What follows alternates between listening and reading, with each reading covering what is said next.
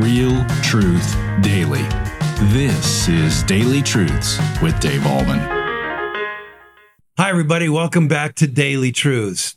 We've been talking about the last few days about how the Pharisees oftentimes would attack Jesus, especially when his disciples were picking grain on the Sabbath. And remember, Jesus gave a story about when David was being pursued by Saul and Saul was attacking David. And so they came to the temple, the tabernacle, and they needed something to eat because they were out of food. And they ate the showbread, the 12 loaves of bread that were left over from the previous week.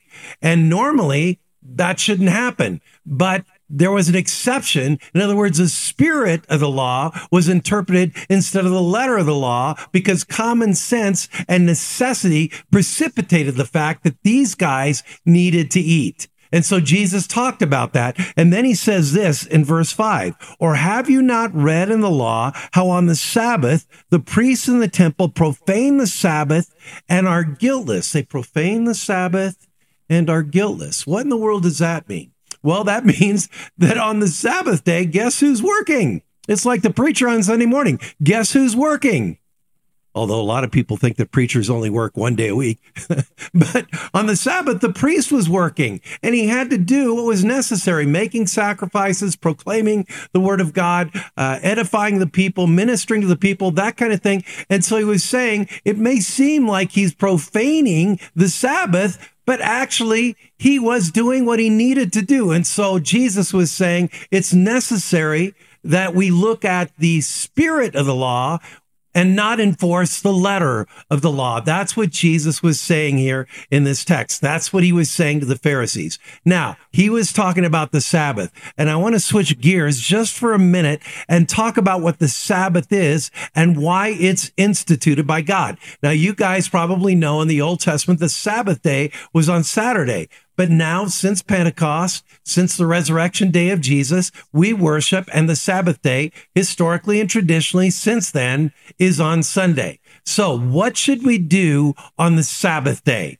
Well, number one, we should worship the Lord thanking him for all the blessings he's given us, especially the blessing of his son, Jesus Christ. So on that day, we worship the Lord, singing praises to him, receiving what he gives us in word and sacrament, and telling our God through songs and praise and adoration and hymns just how great he really is. And so that's what happens on a Sunday morning, or in some cases, it may happen other times during the week.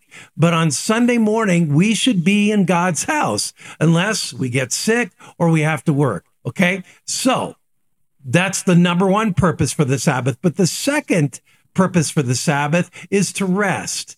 You should take time to rest and reflect upon what God has made and get away from work.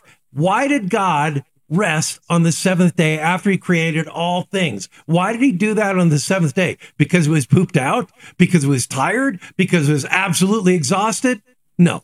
Why did he rest on the Sabbath? As an example for us to follow. Now, you might be saying, well, what about pastors? How come they don't rest on the Sabbath? Well, obviously they have work to do like the priests. However, I tell pastors all the time because I mentor some pastors, you got to take your day off. I mean, I've been around professional church workers who thought, you know, they had to work um, not only hours on end, but days on end and never take a day off because uh, they're so dedicated to God. That is the silliest thing one could ever do.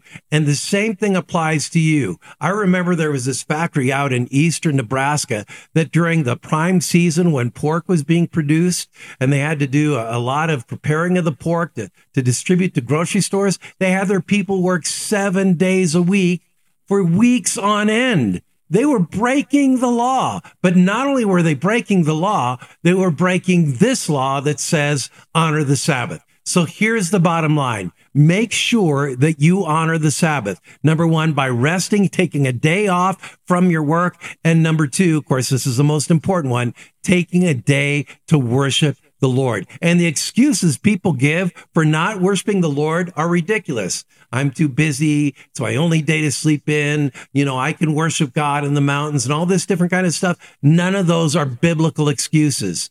On the Sabbath day, on your Sunday or whatever Sabbath day you take to worship the Lord, make sure you go to church with your family. Because if you're not, you're breaking the Sabbath and you're breaking the third commandment that says, remember the Sabbath day to keep it holy. So that is the teaching for today. Have a great day in the Lord Jesus Christ. And that is today's daily truth. Thanks for tuning in to Daily Truths with Dave Ahlman. If you feel led, would you consider giving to this ministry? Your tax deductible donation helps us continue sharing the gospel with as many people as possible. Simply click the link in the description below. We pray you were blessed by today's message. So come back tomorrow for your next Daily Truth.